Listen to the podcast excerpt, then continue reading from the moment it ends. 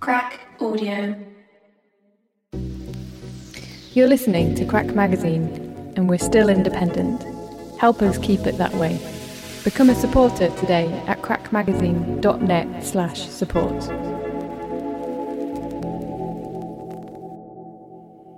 Joy Orbison, Outside Looking In. Words by Richard Akingbehin. It's always hard to tell whether Peter O'Grady is joking.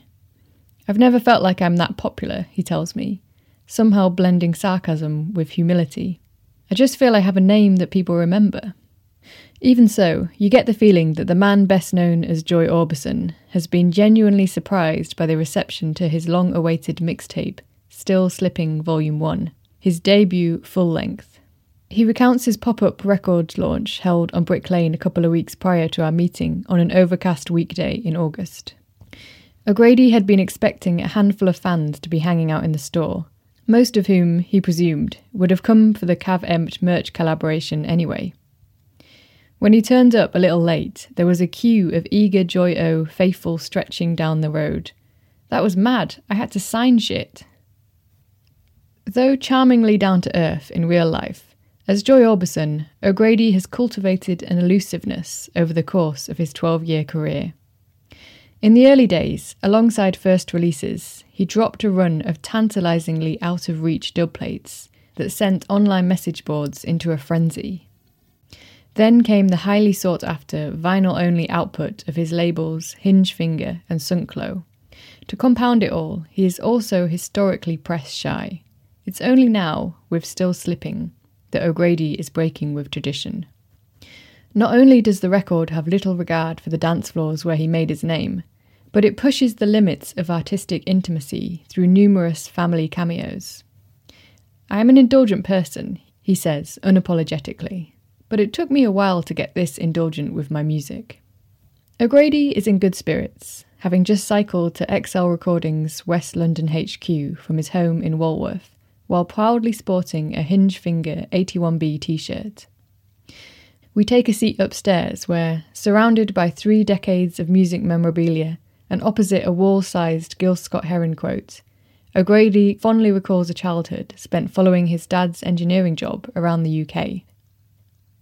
During this formative period, he absorbed the distinct regional dialects of British dance music, getting history lessons in drum and bass and garage from his cousin Leanne, as well as his uncle, veteran jungle D J Ray Keefe.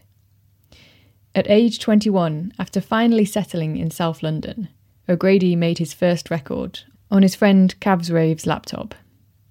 In a moment of unexpected inspiration, he landed on the colourful U K G hybrid Hyfe Mungo. Released via Hot Flush in two thousand nine, the track created a flashpoint around which the U K scene, then splintering by the week, could unite. When Hyfe went global, Joy Orbison's status as post-dubstep's golden boy was secured. A string of era-defining tracks followed, like the infectious Piano House of Ellipsis and the whodunit banger Sicko Cell, which O'Grady casually knocked up when his ex-girlfriend told him to make himself useful while she walked the dog. A few years collaborating with Al Green, aka techno artist and keeper of the notorious Zoo studio, Bodica, sharpened O'Grady's production skills and led to some fiercely unique peak time gear. He was soon sharing bills with the biggest names in house and techno, adapting his U K-centric sound to main stages worldwide. Though he never went full tilt big room D J, the incessant festival grind led O'Grady to question his path. I was listening to certain music on the plane, he said, but thinking on different terms when I got to the club. Pragmatic as he is, O'Grady needed to shift his focus. In that big stage world, if what you are trying to communicate is what your crowd wants, and there's a really clear conversation, you will be successful. If there's any sort of miscommunication, then it doesn't work. With this in mind, O'Grady began to collaborate with artists like saxophonist Ben Vince, and produced behind the scenes for a select crop of musicians. He also threw his own parties, with local heroes like Kovko and Shannon S P, in lieu of jet-setting with the world's top D Js. You get afforded a lot of luxury as a somewhat successful musician, he admits, so you want to feel like you're giving something back.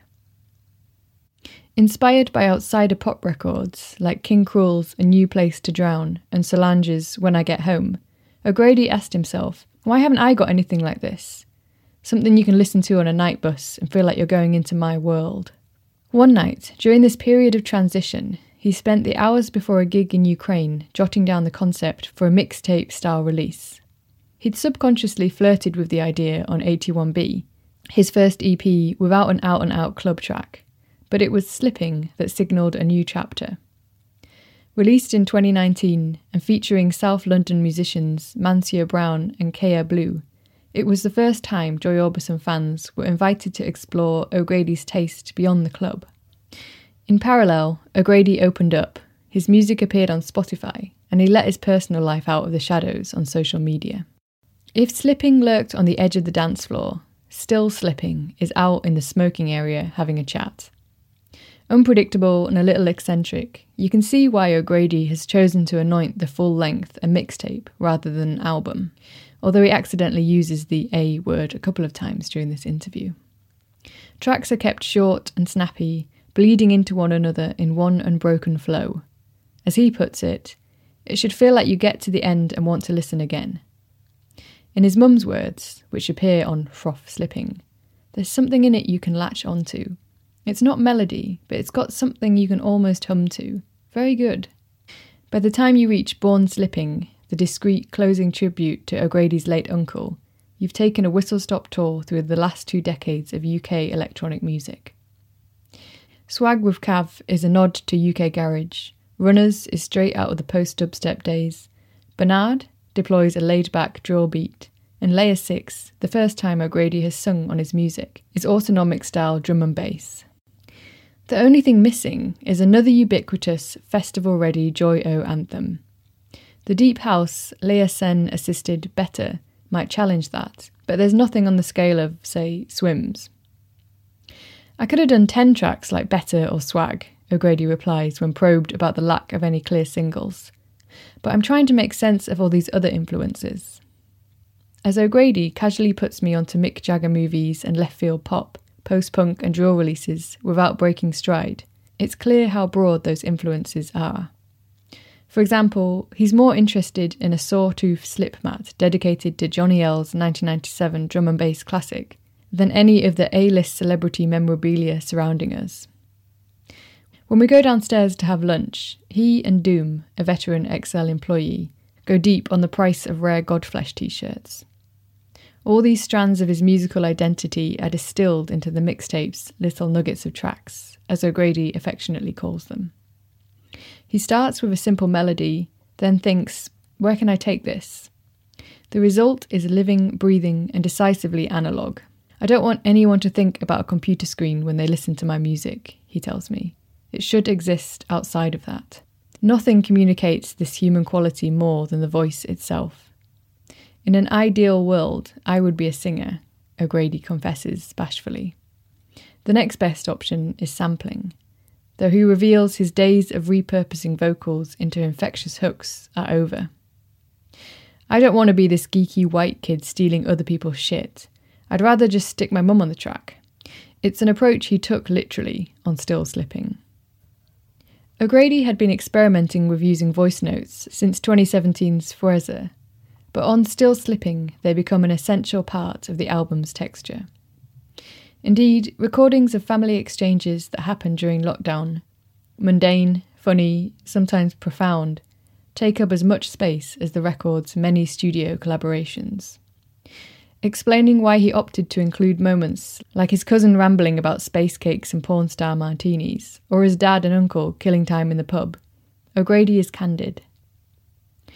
The vocals give it an identity and trigger something in me, he explains, noting his family's unmistakably Essex accents that root Still Slipping in a particular space. When I describe it as a London record, he corrects me, suburban. They also mean the weirder bits of the record don't seem too wanky.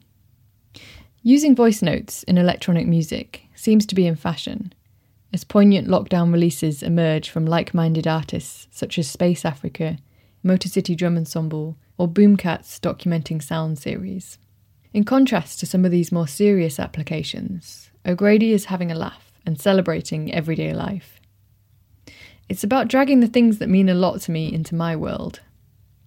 As an artist, you often want to be this abstract thing, but the reality is we're not.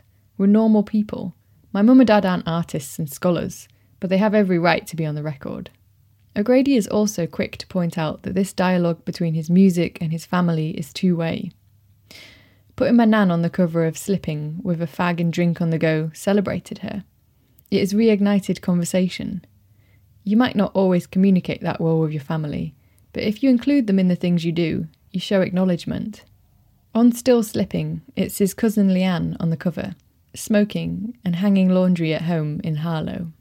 Putting your nan on a record cover is a bold move for any artist, let alone for an artist who spent most of his career on the outside looking in, allowing a carefully curated mythology of anonymous radio rips and obscured press shots to do the talking.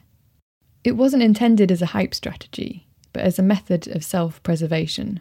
When I made Hyfe, I was a twenty-one-year-old postboy at a music publisher, says O'Grady. I spent every day in a basement. I had no idea where I was going in life. Six months later, I was playing to ten thousand people at Sonar.